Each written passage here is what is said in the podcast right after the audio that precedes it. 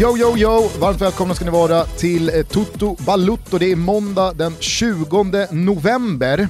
Ganska sval födelsedag. Eh, för er som eh, var med tidigt på den här podden så kommer ni ihåg att vi för ett år sedan började närma oss den beryktade decembermånaden. Det har ju inte kommit en vettig fotbollsspelare ur en kvinna under december månad, någon gång. Det är ju total januari och februari dominans på världsscenen. Mm. Eh, november, inte mycket bättre. Eduardo Vargas och Dusan Tadic är halvsvalt. Det är svalt. Dusan Tadic har ju faktiskt, eh, ja men verkligen stannat av totalt. Man hade ju superförhoppningar på honom när han kom till England, tyckte han levde upp till förväntningarna som eh, han kom med från eh, Holland, gör en bra första säsong i Southampton, sen dess Det är, frustrerande att titta på honom. jag hade ju Dusan Tadic i mitt fantasylag tidigt, så det fanns ju fortfarande någon slags tro på, på Tadic, men eh, han var ju bortbyten ganska snabbt, det säger Mm. väl en del. Eh, Dusan Tadic fyller idag 29 år, någon som fyller 28 som är årsbarn med mig, 89, är Eduardo Vargas. Eh, föddes i Santiago och har inte Eduardo Vargas kanske, den, eh, alltså kanske det lägsta oddset på att bli en sån här som inte dyker upp när Mm. laget samlas efter eh, lite vinterledighet. Han är kvar i Chile och grillar. Ja, det är inte det första jag tänker på, jag, jag förstår vad du vill komma, absolut. Men alltså Edo Vargas, det är ju en spelare som man ändå, alltså som inte har levererat på den europeiska scenen, men som ändå har nämnts som en av de största talangerna. Jag kommer ihåg när Napoli köpte honom, på den tiden väldigt dyrt då, eh, från Lau. Är det mitt lag i, i Sydamerika? Ja, det är väl bara du som vet. Jag tror det. Ja. Eh, mina chilenska vänner håller i alla fall på Lau, många gör det. Men eh, när han kom från Lau så, så kom han från eh, ungdomsmästerskap som hade varit fantastiskt, jag kommer inte ens ihåg vilket det var, om det var något VM eller vad det. Han, han hade blivit då framröstad också till Sydamerikas största talang. Eh, och man hade enorma förväntningar på honom. Och sen så eh, kom han nog lite för tidigt till Europa, eh, som många gör, man bör ju tänka till lite sådär timingmässigt. Men sen hittar han ju ändå tillbaka till sig själv. Jag menar han är ju fortfarande en startspelare i Chile och är fortfarande dyrkad i Chile och ser sig liksom som en stor spelare. Men, men eh, tiden tickar ju för att han ska, han ska göra någonting, att verkligen få ett avtryck i Europa. Vet du vilket lag som är mitt lag i Sydamerika? Colo Colo. Nej, jag tänkte säga Colo Colo. Jag tänkte säga, ord har inget lag. Ja, men jag har fått ett lag, eller fått. Nej, Jag har börjat känna starkare och starkare för River Plate eh, efter att eh, ha tillskansat mig informationen om vad deras arena heter. Kommer du ihåg vad den heter? Det är omöjligt att komma ihåg. Eh, Stadio Monumental Antonio Vespuccio Liberti. bara, bara kunna dra till med det Ja. är ju anledning nog att Ja. eh, hysa lite varma känslor för River Plate. Det här är andra gången som Lorenzo Medici nämns i den här podcasten. Han eh, bloggade om italiensk fotboll på Fotbollskanalen och var en del av Club Calcio. Många minns honom säkert från den tiden, i alla fall de som följde Il Calcio när den var på nedgång. Han i alla fall eh, eh, gick i god för Edo Vargas när han skulle komma. Ja. Det, det blev en förlust för Lorenzo Medici där. I Ja, ja. övrigt har han inte haft många fel. Grattis till eh, Dusan Tadic och Vargas. Eh, I övrigt så får vi väl säga tack till alla som har hört av sig med fina ord om eh, vårt senaste avsnitt när Patrik Westberg gästade oss. Mm. Eh, det, det kändes som att eh, det var någon slags unison eh, det unisona betyget var att det var väldigt, väldigt mysigt och trevligt. Ja men det var ju verkligen ett helgavsnitt, det var inte en slump att vi, vi släppte det på fredagen och inte på torsdagen och så vidare. Alltså, så man kunde ligga och mysa med på kvällen. För det är ju, det är ju Patrik Westberg, han är Ja. en trevlig kille. Sen blev han ju mindre trevlig när han berättade om strumpbyxorna. Det är några i alla fall som reagerade hyfsat eh, starkt på att, eh, ja eller hans fäbless för kvinnor med strumpbyxor. Jag blev uppringd av eh, Alexander Axén som hade lyssnat på avsnittet till eh, kaffet på fredags eftermiddagen. Och då sa han bara, det där med strumpbyxorna, det, det, det, det är en massmördare som sitter där. ja, det, var, det, var, det var kul tyckte jag. Ja, eh, det var mycket härligt. Tacka Westberg. Mm, annars... kommer, du, kommer du besöka oss den 6 december också? Precis, han, han... liksom väldigt många andra. Vad kul det ska bli. Mm. Finns några få biljetter kvar, in på totobaluto.se så hittar ni länkar till vart ni köper biljetterna. 6 december, 100 avsnittet, Oscarsteatern. Det kommer bli jävligt roligt. Mm. Eh, annars så var det ju här helgen eh, där eh, ligafotbollen var tillbaka efter ett evighetslångt landslagsuppdrag. Det har varit en ganska stökig måndagsmorgon här. Jag har magsjuka hemma, eh, du har ju alltid eh, häcken full. Så det är alltid jobbigt när man sätter sig i ett litet utrymme med någon som säger sig ha magsjuka hemma. Ja, det förstår jag. Ja. Det förstår jag. Vi, på, på förskolan och skolan så sätter de upp lappar, just nu går det här. Och det här är ju då årstiden när de får ha två A4. Vad är, vad är, vad är, liksom, eh, vad, vad är mardrömmen? Är det löss, löss, eller är det... Löss kombinerat med vinterkräksjuka, det är, det, är, det är mardrömmen. Och vi har fortfarande inte råkat ut för något av det, alltså det, är, det är ett mirakel att, eh, att inte barnen har fått lössen eller att de har fått eh, vinterkräksjuka. Men ja, vi står och starka, kanske är det då mina adliga gener. Inte för att sparka på någon som ligger här, men just ditt bar känns inte som Lössens drömhemvist. Alltså för, mig, för, mig, för mig är det lugnt. här var det glest. här var det glest, hoppa över till nästa. här går det inte att gosa in sig. Nej precis, när man ska, när man ska göra den här schamponeringen. Thomas, det är bara i nacken de har till. ja. Eh, du, alltså, du passar dig för luskammarna. Ja, alltså luskam kommer ju inte till mig. Det går ju 10-15% av, ut... av hela skiten. av, av hela utbudet där. Så att, På tal om ja. det, vad hände med stubben? När kommer stubben tillbaka? Den klassiska 90-talsstubben. Du menar rakningen? Nej, alltså du hade stubb uppe. Jaha, okej. Okay. Ja men du, alltså, helikopterplattan liksom. Ja fast det var en, the, helikopter, the helikopter, helikopterplattan är en kort frisyr. Alltså stubb är stubb. Du kanske var lite för ung för att ha liksom levt igenom stubb. Det var bara under en 5-6 år som stubben levde. Alltså kort i nacken, inte... Det alltså, finns oavsett stubb... om den kommer tillbaka eller inte så har ju tåget gått för dig. Men det, det, alltså folk tänker ju då på eh, alltså den här östfrillan, alltså, vad är det man säger? Party in the back, business in the front. Mm. Uh, the mullet. Men det är inte stubb, alltså stubb är, det är en kort frisyr och sen så har du liksom bara 3 cm stenhårt sprayat. Så, du, du, vet, du kan, du, kan, du kan lägga vad som helst på Är jag helt snett på det när jag säger Ian Rush? Ja ah, men ändå. Ändå, han hade inte en klassisk stubb. Aha. Har du någon annan fotbollsspelare som hade en klassisk stubb? Ja, ni får hjälpa oss, in på hashtag totobalutto, hitta några som på 90-tal, tidigt 90-tal körde stubb. Mm. Härligt. Eh, vart var jag någonstans? Jo, det här har lett fram till att det som brukar vara ett svep och eller Toto-elvan snarare bara blir ett potpurri av intryck från den fantastiska fotbollshelgen som har gått. Eh, vad fastnade du för mest? Zlatan. Berätta. Nej men jag tror att alla har sett honom men det går inte att fastna, liksom sättet han eh, gjorde comeback på i Manchester United var ju helt vansinnig. Jag tyckte han såg lättare ut än vad han gjorde i april. Mm innan skadan. Mm. Jag tyckte att det hade varit en lång säsong, jag såg lite tung ut. Nu såg han ju nästan, nu överdriver jag, men han såg ju nästan Ajax-lätt ut i, i steget.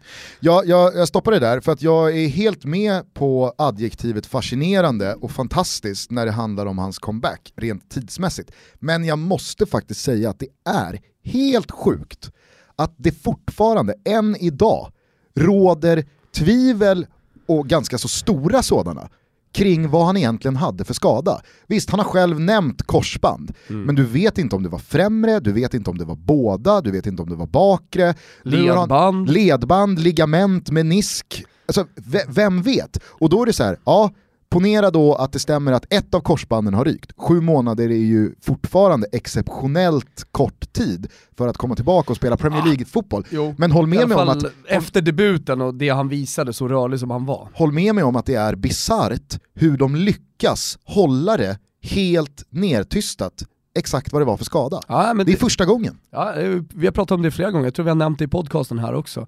Ofta kommer det ju då en medicinsk rapport från klubben som berättar precis det är främre, bakre och det här och det här. Ja. Men med Zlatan så har det inte kommit ut någonting. Nej precis, och med det så måste man ju ändå brasklappa Har han ens varit skadad? Var ens skadad? Exakt, han har bara chillat i sju månader. Nej men med det så måste man ju brasklappa exakt hur exceptionellt det här är. För att det kan ju vara så att han egentligen hade en skada som uttänt, borde ta... Uttänt ledband. Ja, som borde ta 12 eller 16 månader och han ja. är tillbaka på 7. Eller så är det faktiskt så att han, det kanske bara var ja, men, en, en mindre skada. Men jag tror så här, efter att ha sett den situationen och liksom den extrema övertändningen så, så, tror jag att alla är överens om att det är klart att, eller det, det har ju till och med Mino Raiola sagt, det har varit korsband, alltså ett korsband har varit av. Ja, det har man ju sagt. Men nu har ju Zlatan börjat liksom så här, det var mer, men, det var mer problem med knät, ja. men det vill jag inte gå in på. Och det är så här, fortfarande de här rökridåerna. Man är, ju, man, är ju, man är ju nyfiken, så är det. Ja. Men, men om man bara går tillbaka,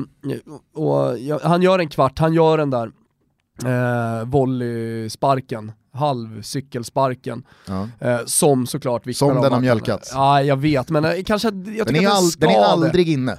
Den är aldrig inne, men den ska ändå mjölkas, för i hela den aktionen så ser man att Zlatan är tillbaka. Mm. Alltså det, det finns ingenting som jag tvivlar på alltså med Zlatan i Manchester United den här säsongen. Nej.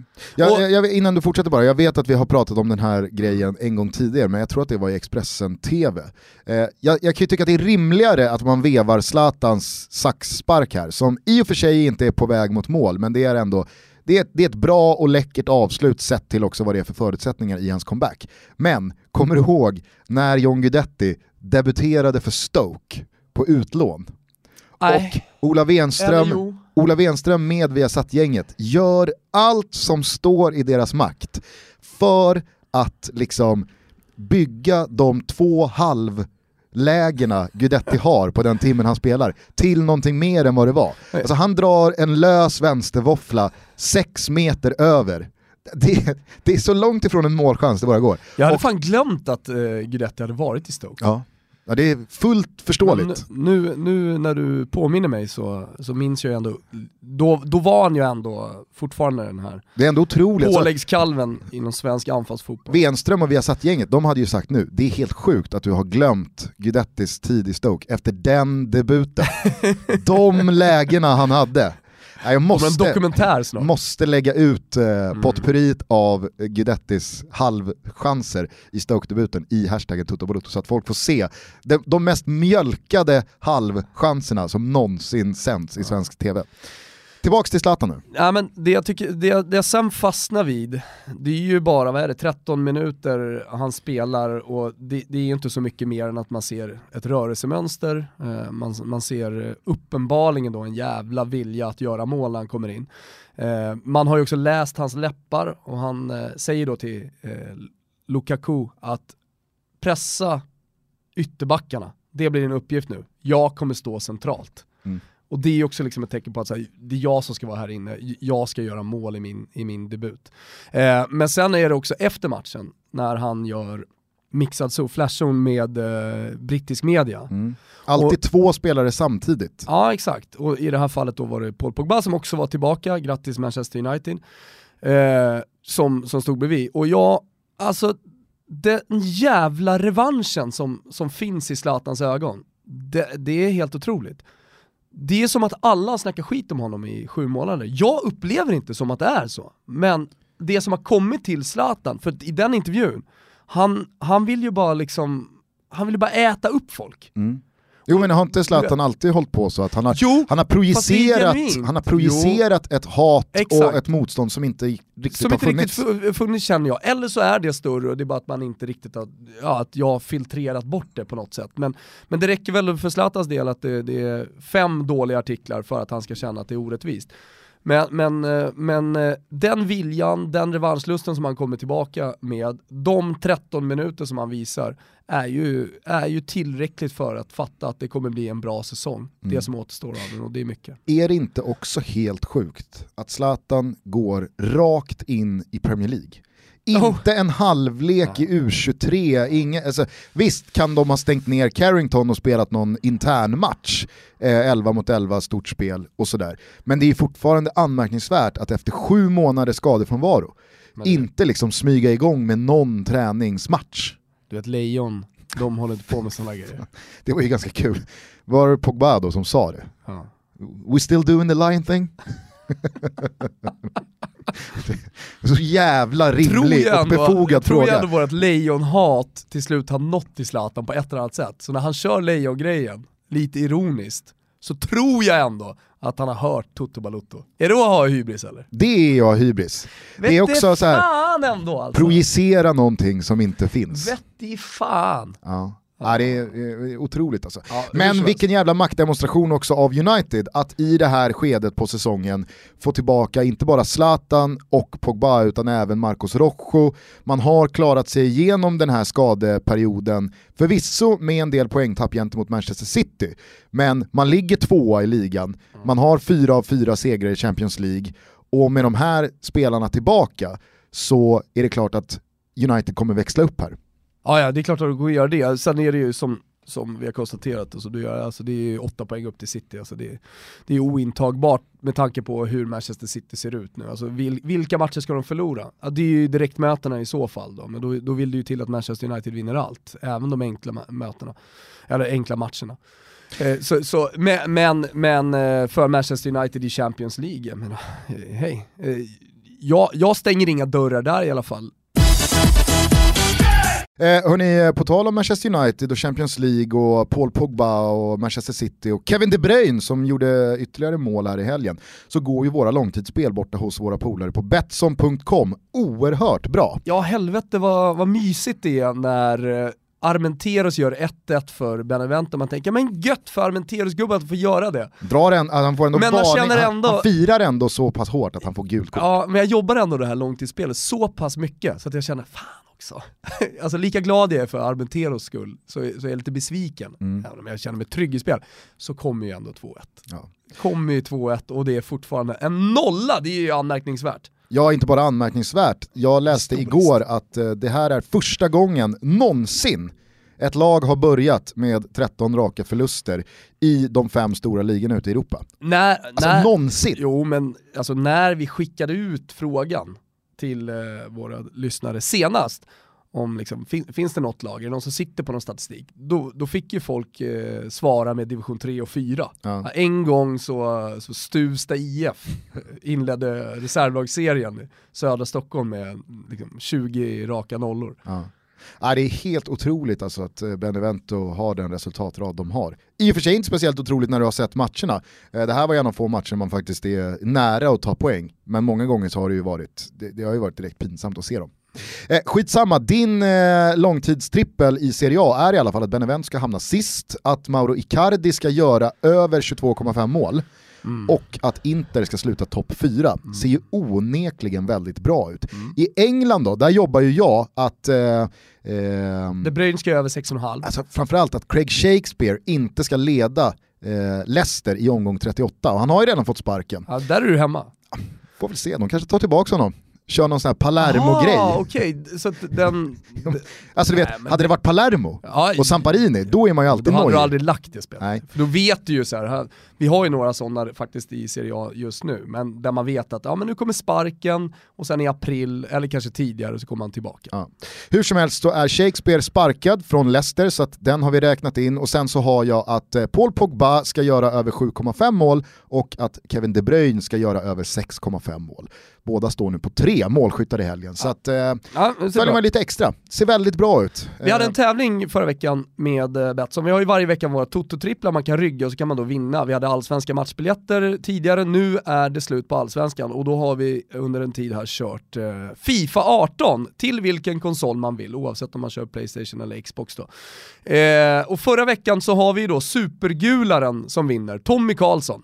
Det är ju aldrig någon som har gått på så mycket bonusjakter eh, som Tommy Karlsson. Stanna bara lugn och fin hos Betsson här nu, rygga Toto-tripplar så ska du se att det går bra. Precis.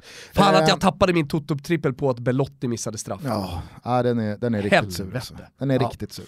Men men, eh, Fifa 18 är i alla fall kicken och vi säger grattis till Tommy Karlsson. Men från och med idag, måndag, så eh, ska vi tävla om ännu finare grejer tillsammans med våra polare på Betsson. Det är nämligen så att vi genom en frågesport som ligger på quiz.totobalutto.com tävlar ut biljetter till den 6 december och vårt hundrade avsnitt. Men givetvis inte bara det, utan där finns även Fifa 18 att vinna och det finns dessutom en del riskfria spel att kamma hem för de som kommer men det- topp 20 i denna oerhört eh, finsmakarfrågsport som men eh, eh, Betsson har satt ihop. Ja, och det, för det första så är det en rolig quiz att göra. Ni kommer att känna, ja, men ni kommer att Toto känna igen er i vissa frågor. Alltså det handlar ju om fotboll såklart också. Eh, Också. Jo, men vi har väl inte bara alltid...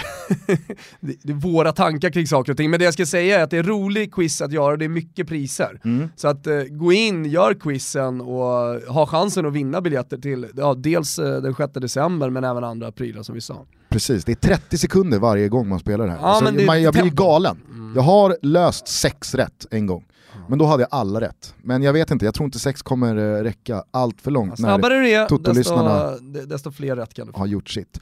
Eh, den här hittar ni alltså på quiz.totobalotto.com och sen så vet ni eh, såklart att det finns eh, boostade odds och övriga kanonmarknader på Betsson.com nu när det är en trevlig eh, Champions League och Europa League-vecka. Puss till Betsson!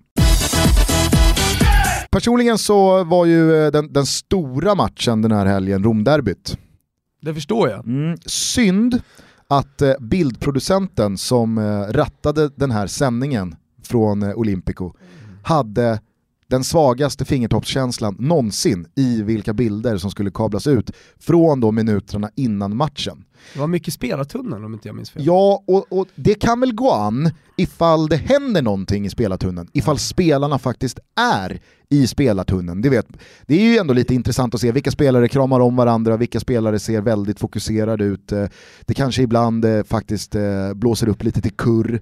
Ja men då är det väl en grej att steka Roma, Roma, Roma och fullsatta läktarbilder och den grejen för att visa vad som händer i spelartunneln.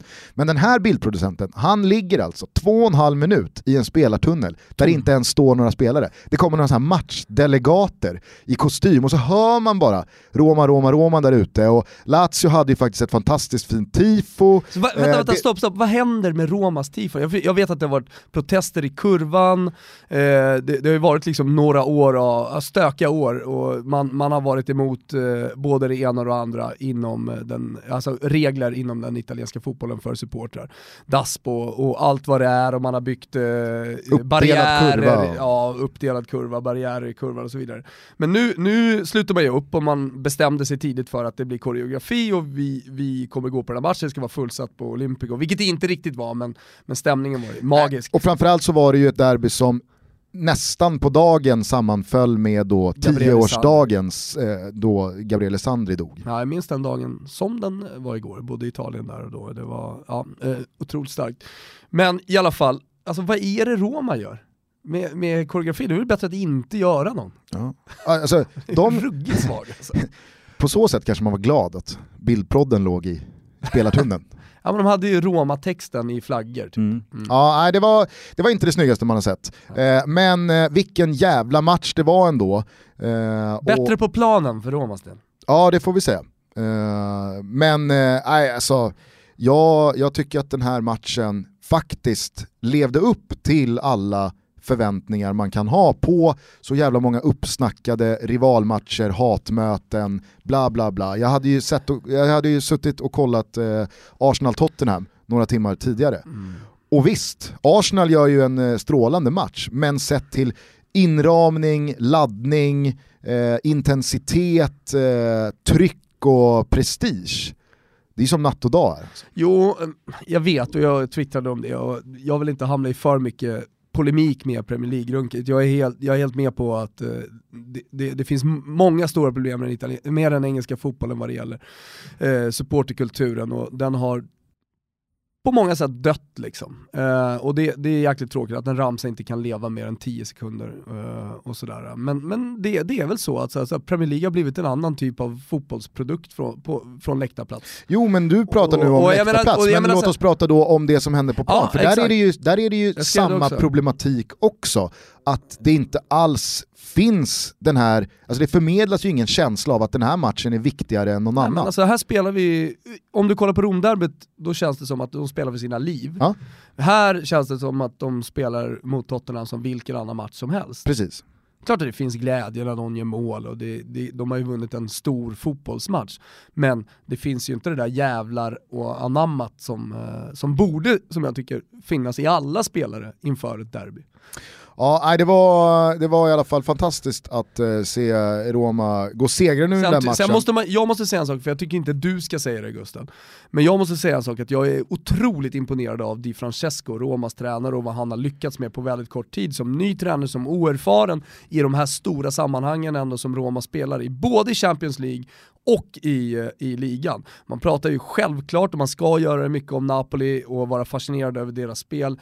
Eh, Inter med Icardi på topp, vinner återigen nu i helgen, två fantastiska nickmål av honom. Roma glöms bort lite grann. Jag tror inte de kommer vinna scudetton, jag tror i slutändan att de kommer hamna eh, lite för långt ifrån eh, lite för tidigt för att man verkligen ska ta dem på allvar. Jag är inte säker, men jag tror det.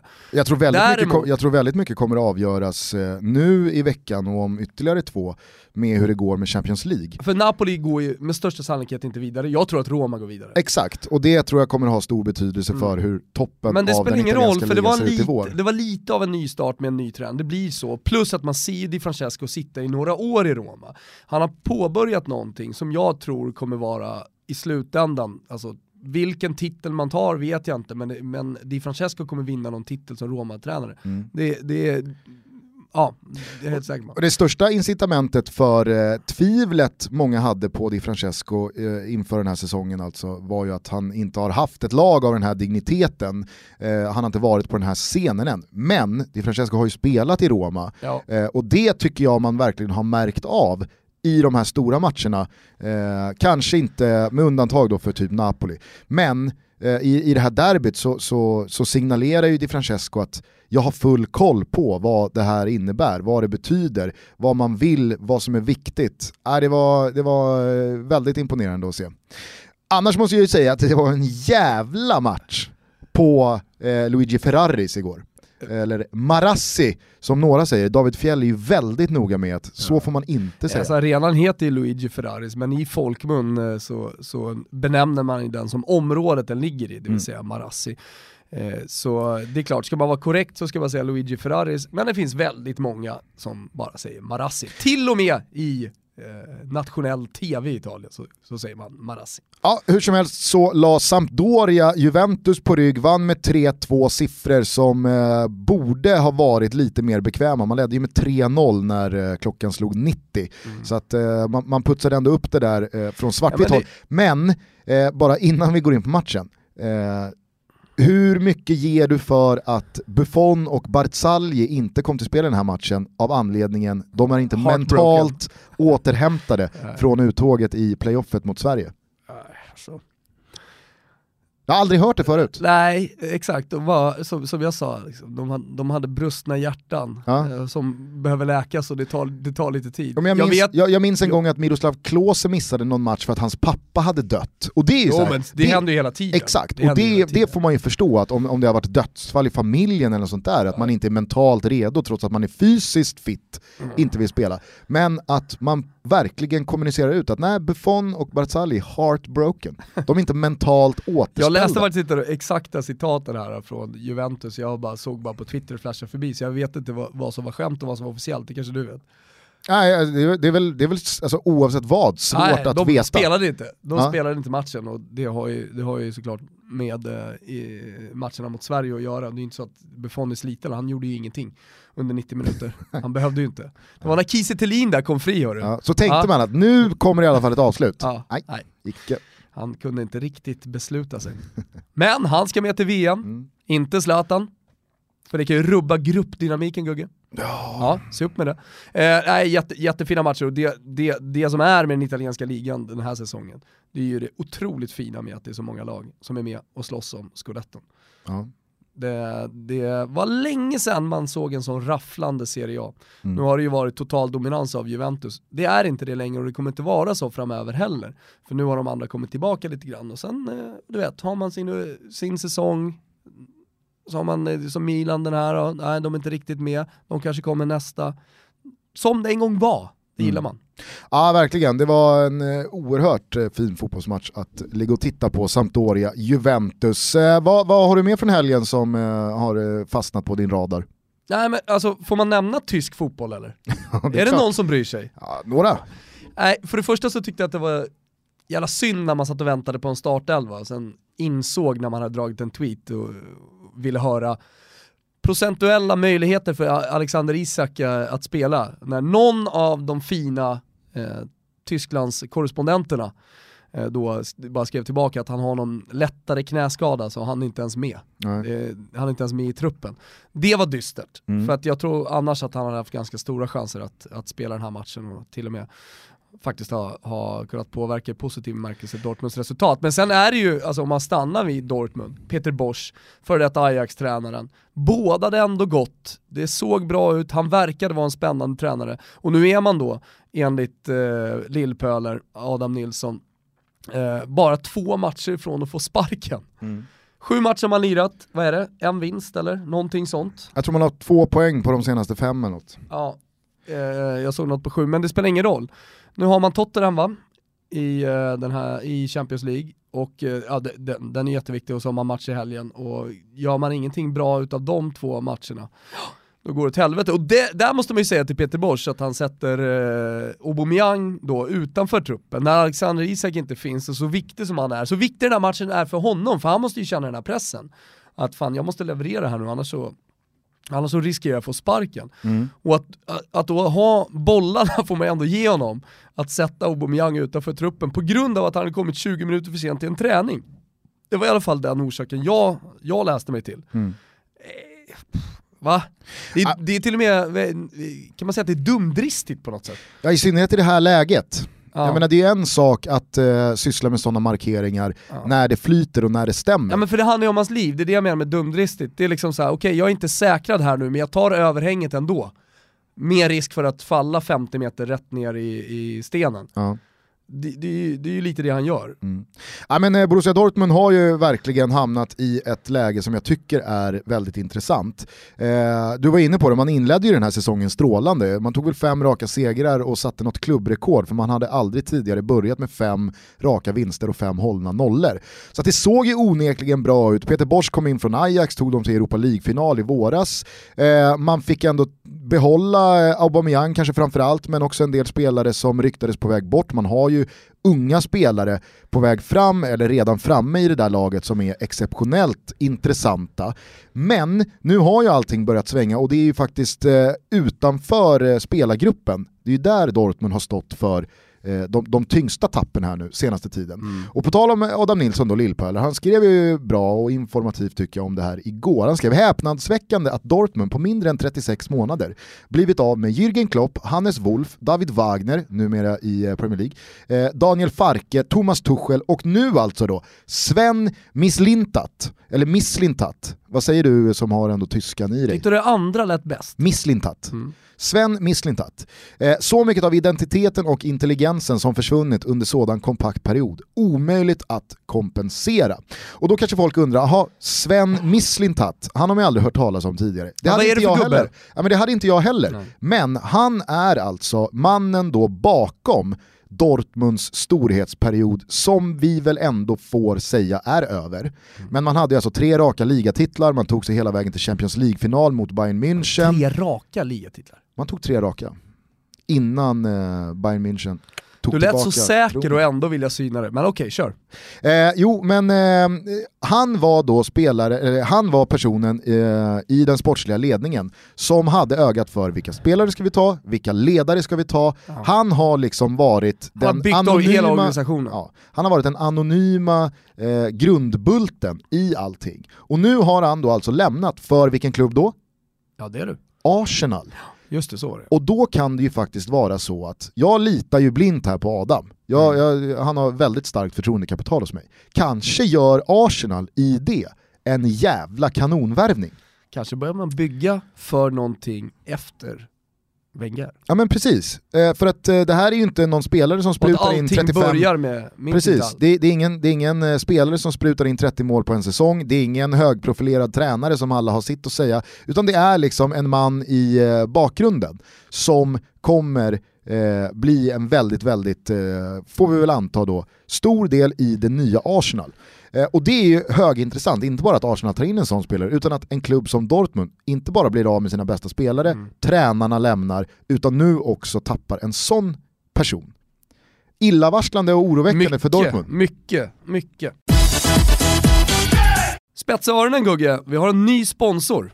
Vi säger varmt välkomna till Ment va? Ja, vi säger varmt välkomna till Ment. Och det är inte bara Gusten, det är inte bara du som ska spetsa öronen. Jag tror att många i vår målgrupp eh, bör lyssna lite extra. För det är nämligen så att Ment är ett helt nytt sätt att byta jobb på. Och självklart också att få hjälp och lyckas i karriären. De, eh, Ment, tillsammans med oss, har ruttnat på gamla jobbsajter som man tycker är ja, lite stenålder. Ment är ett enklare sätt och mer rättvist sätt att söka jobb på.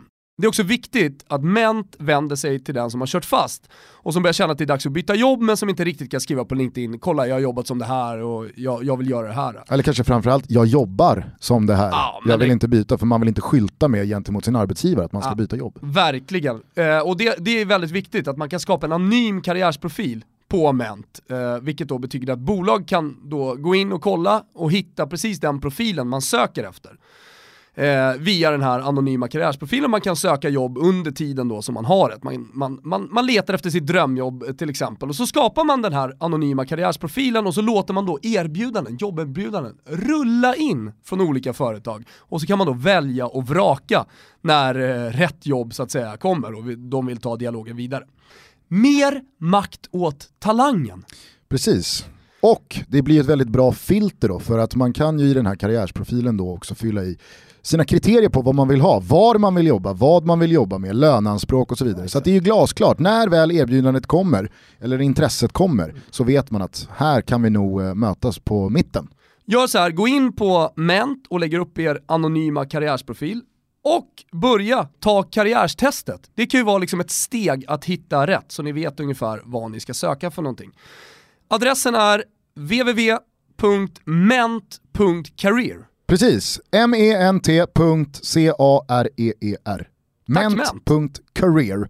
Nu uh, går inte jag i byta jobbbanor, det hade varit mäktigt. Hade Men hade jag gjort det, då hade jag gått in på ment.career.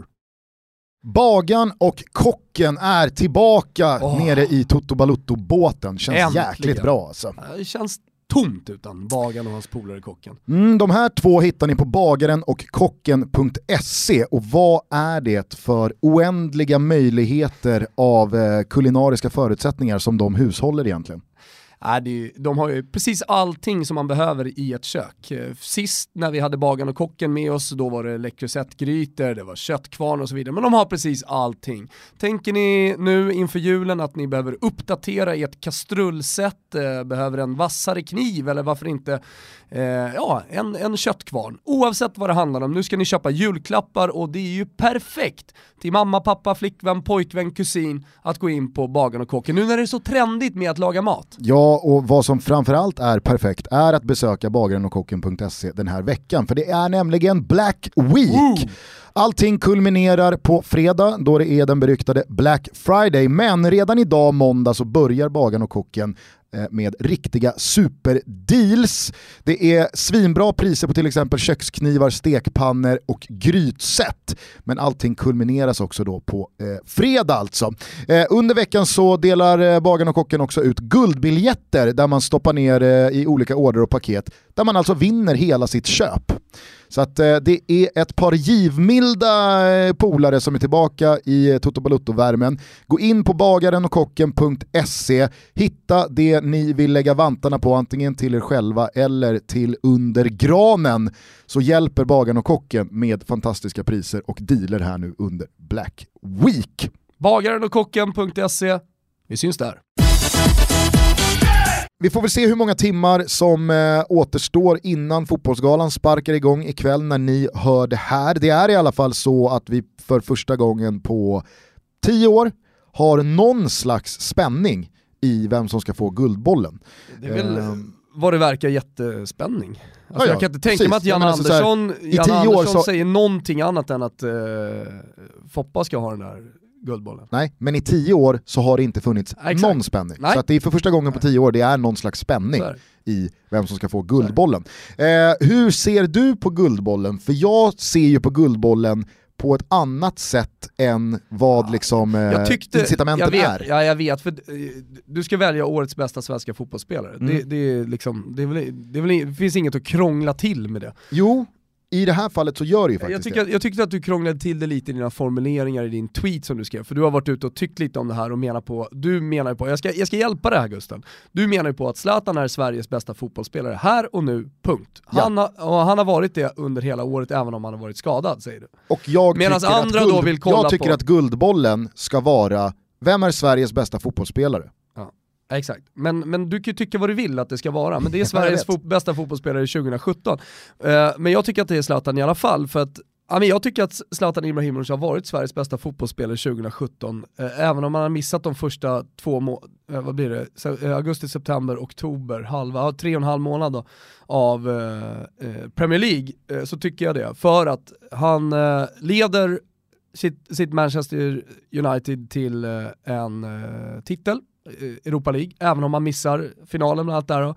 Eh, så, så eh, gör han fem mål, han gör tre ass totalt, jag vet, och räknar man in hösten också, men han är, han är riktigt bra, han står upp och han är liksom Manchester Uniteds eh, bästa spelare i mångt och mycket under hela våren. Eh, jag tycker också att han på något sätt räddar kvar någonting i Manchester United. Hade inte Zlatan varit så hade inte United till slut, ja dels tagit sig till den här finalen i Europa League på det sättet tror jag inte.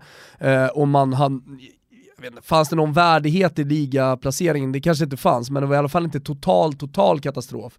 Eh, så ja, i ett dåligt anfallande Manchester United så tycker jag att det är, det är liksom Zlatan som, som eh, skänker under hela våren någon slags hopp eh, eh, om, att, om att vinna matcherna. Nu är väl den också vattenvärd, men eh, han eh, vinner ju också Ligacupen. Exakt, det är, ja, men det är ytterligare en, titel. Eh, sen var ju Forsberg absolut, har ju varit bra i landslaget, eh, men, eh, men jag tycker inte att hans landslagsprestationer sticker ut från till exempel Granqvist eller från till exempel, om man nu bara liksom tar, tar ut landslagsprestationerna så tycker jag, tycker jag inte att Foppa sticker ut från till exempel Granen. Jag tycker så här, om man Om- bryter ner Forsbergs eh, år 2017 så gör ju han en strålande Bundesliga-säsong Mm. med Leipzig. Eh, landslagsmässigt är jag helt med dig. Jag tycker att eh, Emil Forsberg, bortsett från hemmamatchen mot Italien, snarare har varit en spelare som man har känt, mm, varför får han inte ut eh, sin fulla potential? Han har ju inte excellerat eh, i, i han var- speciellt många nej. landskamper under 2017. Och inledningen av den här ligasäsongen i Leipzig, det har gått ganska motigt i Champions League. Mm. I ligan så har man ju varvat igång och ha- hakat på i toppen. Men eh, Forsberg gjorde igår sitt första ligamål, eller i helgen. Mm. Så att eh, han, Nej, har- men, han har inte alltså, haft, eh, han har inte Jag haft tyckte han var något fenomenalt grym år. till exempel första 45 mot eh, Italien. Eh, Jag sa det, hemma mot. Italien, Ja, det, det är hans bästa landskamp Ja, i år. exakt.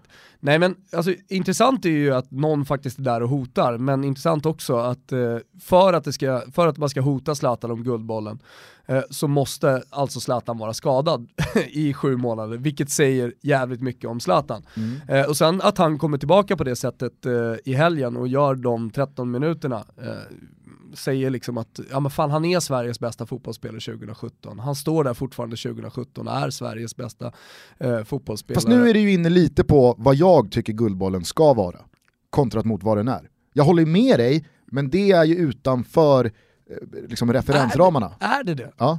För han är ju ändå, alltså de 13 minuterna måste ju också räknas in. Jo, men de 13 minuter.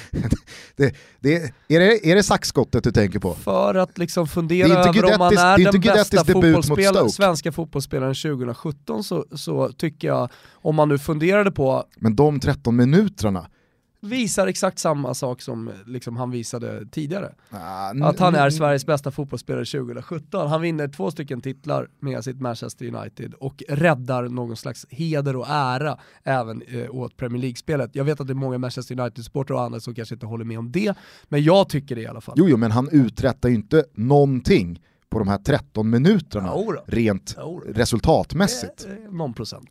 Det jag, det jag Men- tycker är det mest intressanta med det här årets val av Guldboll, det är ifall det bestämdes vem som skulle få den innan eller efter playoffet mot Italien. Mm. Eh, playoffet mot Italien tog slut bara för en vecka sedan och idag ska Guldbollen eh, delas ut. Alltså vet man att eh, det- det, har varit en beslutsprocess här nu eh, en tid framöver och jag tror ju att pre-playoffet så hade inte Granqvist mer än 2% Nej. att göra med den där guldbollen. Efter det här VM-avancemanget så är det ju liksom, ja men, Granen känns nästan som favorit.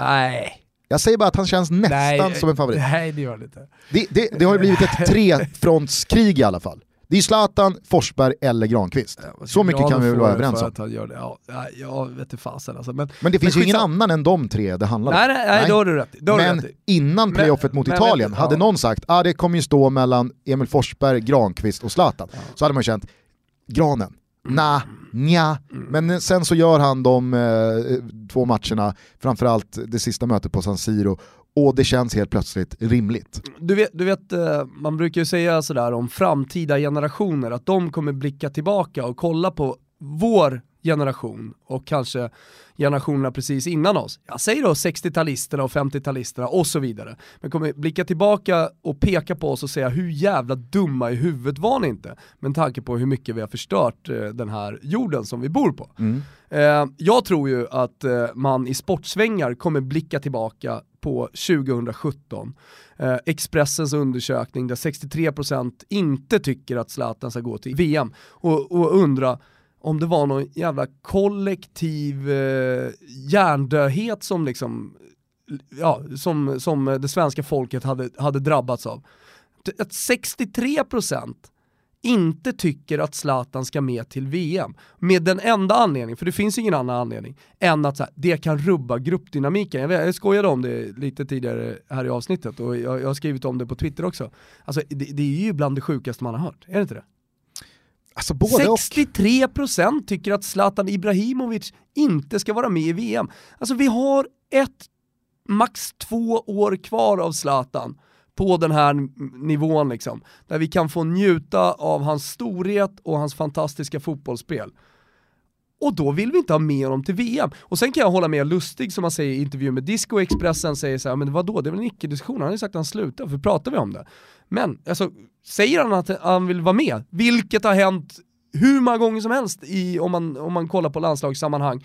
Ja, även med Zlatan. Att, ja, även med Zlatan, men liksom att en spelare gör comeback. Men så, skulle det vara så att Zlatan vill komma tillbaka och att då liksom 60-70% av svenska befolkningen säger såhär papp, papp, papp, du ska inte leva för du kan rubba gruppdynamiken. Vi kör med Toivonen på topp istället. Då är man, alltså, det är väl inte bara gruppdynamiken ju... som riskar att förändras vad. Är det, vad är det man riskar då? Berätta då det för mig. Ja men alltså hur, hur, eh, hur det kommer se ut på plan. Vad ska ändras?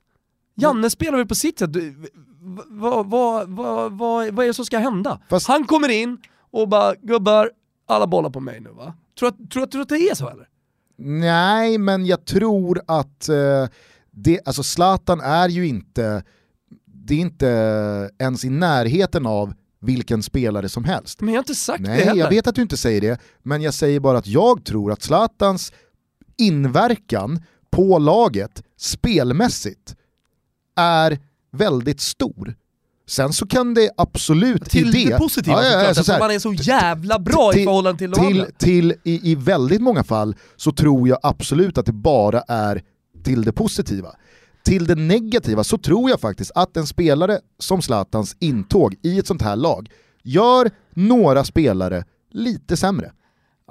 Och det är väl det som diskussionen är. Han fick ju för fan Nocherino att göra 12 baljer en säsong i Milan. Är det hans största bedrift i karriären? Nej, men det, alltså, det, det beskriver väl någonting om teamplayen Zlatan tycker jag i alla fall. Och han är inte den enda, det är även andra eh, som har spelat alltså, i samma lag som Zlatan som han har gjort jävligt mycket bättre. Sen att Erik Hamrén inte kunde förhålla sig till det och inte kunde hantera hela situationen med Zlatan, det får ju fan stå för Erik Hamrén. Mm. Nu är det Janne Andersson, jag litar 100% till Janne Andersson även vad det gäller Zlatan Ibrahimovic. Ja. Skulle, skulle Zlatan vilja vara med och Janne fick samtal eh, från Zlatan och säga “Fan jag är lite sugen på VM, hur känns det för dig?” Alltså, Sverige skulle bli mycket bättre. Men då frågar Janne kan dig, hantera det. Då frågar jag dig så här.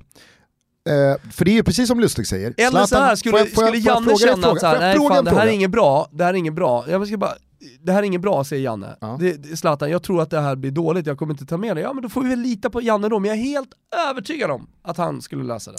Då frågar jag dig så här, för att det är ju precis som Lustig säger, att Zlatan har ju än så länge eh, sagt nej tack och hans nej står fast. Mm. Eh, låt säga att Zlatan inte hör av sig på något sätt. Mm. Tror du att Janne kommer lyfta luren och liksom fråga Zlatan, du ska inte du ska inte komma tillbaka alltså, då? eh, Spontant Ja. så känns inte Janne som den gubben som gör så.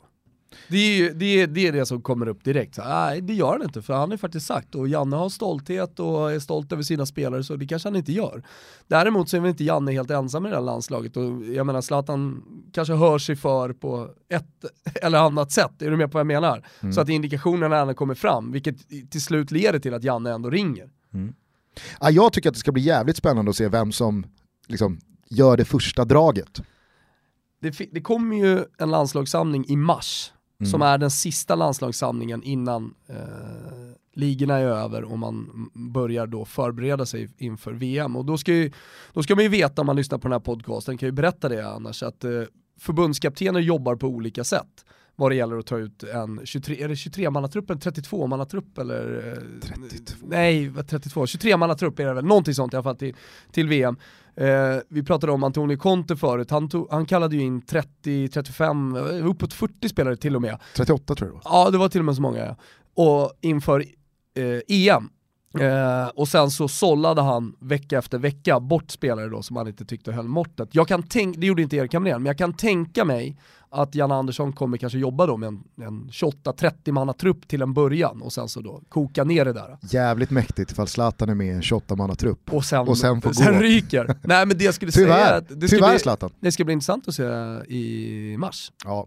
Ja, det här blir en otroligt intressant, eh, med risk för tjatig följetong Ja, under verkligen. vintern och våren. Vi Ja. ska väl försöka hålla det ganska här, piano vi- vad sagt- gäller Zlatan och landslaget. Ja, ja, ja. Alltså nu, nu blossar det upp och det blir lite intressant i och med den här undersökningen som Expressen gjorde och i och med Guldbollen. Mm. Men nu vill jag inte prata mer om det och alla som tycker att det är eh, tjatigt eh, och att man borde lägga ner eh, snacket, eh, ja men vi lyssnar till det också. Det blir inget mer Zlatan till landslaget snack. Förrän det händer någonting. Ja, så händer Eh, något om en vecka. Ska du bara svara då på frågan, vem tror du får Guldbollen? Du Zlatan. tycker Zlatan, jag tycker också Zlatan, jag men jag tror tror Zlatan. inte Zlatan. Nej, okej. Nej, jag tror Zlatan. Jag träffade Peter Wettergren i morse. Är han Eh, på uh, Foppa eller? Nej, men eh, han har ju suttit med i Mm. juryn, så han vet vem som får Guldbollen. Aj, Och när jag då diskuterade och hur jag såg på det, Mm. så stod han bara eh, liksom tyst och log. Jag känner inte Wettergren eh, överhuvudtaget, så det var svårt att läsa in Jo, vad men lä- betyder det här. Känn magen nu, vad, vad, vad kände du? Magen säger att jag var rätt på det, att det blir Zlatan. Okej. Och att det liksom så här, eh, det, det går att motivera det, precis som du har gjort, med att han faktiskt har uträttat saker på fotbollsplan det, det här året. Man behöver inte som ha Gugges ut. egna lilla regelbok. Nej. Nej. men håll med mig om att Guldbollen borde vara ett pris som delas ut till Sveriges bästa fotbollsspelare. Nej, det håller jag inte med om. Nej. Nej. helt, helt sjukt. Hörru, på tal om Guldbollen. Förra året, vid den här tiden, så stod Jennifer Wegerup på scenen och delade ut eh, Guldbollen till Zlatan Ibrahimovic. Hon har ju följt Zlatan under väldigt många år. Eh, hon är ju den eh, svenska journalisten som har levt närmast Zlatan Ibrahimovic och gjort flest intervjuer med Zlatan Ibrahimovic för Aftonbladet. Eh, sen slutade hon på Aftonbladet av eh, olika anledningar. Hon Eh, skulle hon- in i politiken. Ja, men det finns andra anledningar också. Eh, hon kommer till eh, Toto Balotto den här veckan. Vi kommer spela in ett eh, ytterst intressant avsnitt med henne, med historier, bland annat om Zlatan som inte har berättats tidigare. Och ja, men en, en del saker som Jennifer har varit med under sin karriär också, eh, som jag tror många vill lyssna till. Eh, Så spetsa öronen. Men det är inte heller den enda gästen som vi har. Vi har några på gång här. Vi har spelat in ett avsnitt med Mange Eriksson, som Mm. kommer den här veckan. Och imorgon så eh, ramlar eh, Mattias Ranegi in i studion. Mm. Det ser jag väldigt mycket fram emot. Eh, Alltså framförallt V-grupp också, men innan dess så ska ju Ragge hit. Ja. Och alltså, när han då, eh, vi var ute och käkade för några veckor sedan, så sa, så sa han liksom att, ja men, alltså Lund-intervjun, visst det sades väl en del där, men han skrapade bara på ytan. Oj. Det Oj. finns hur mycket som helst. Ja men då ska, fan, då, ska, då, ska han få, då ska han få berätta det här i Toto Balotto. det blir korsförhör. Ja det blir Det korsförhör. blir korsförhör. Vad hände egentligen fram. i Odinen när du missade spelarbussen? Ja, Alltså det tror jag bara är liksom... Det, det är också bara skrapa på ytan? Ja, ja visst. okay, visst. Okay. Här finns det, det finns så mycket guld. Men jag tror ändå att Jennifer Wegerups eh, podd kommer innan det. Ja. Mm. Eh, ni hör ju själva, det finns all anledning att fortsätta lyssna på Toto Balutto, kanske också eh, anledning för er att eh, sprida vårt gospel, få någon att börja lyssna på eh, oss, eh, få någon att hoppa ner i båten. Det finns plats för alla. Så säger vi väl eh, på återhörande. På återhörande i veckan med, tillsammans med eh, Mange Eriksson. Eh, nu ska du och jag gå ut och sätta tänderna i det som är vårt hundrade avsnitt, det som är 6 december. Varmt välkomna alla som redan har köpt biljetter och varmt välkomna att gå in på totobalotto.se och se till att skaffa er biljett till den sjätte. Det finns få, fortfarande ett fåtal biljetter kvar att köpa Säkra dem! Och vill ni tävla er till biljetter så är det alltså quiz.totobalotto.com som gäller, där Betsson har satt ihop ett riktigt roligt fotbollsquiz för alla som vill tävla och där är det alltså biljetter till den 6 december, Fifa 18 och riskfria spel i potten. Så att eh, in där och mät era kunskaper mot varandra. Nu säger vi bara helt enkelt eh, trevlig måndag, we love this game, ciao tutti! Ciao tutti!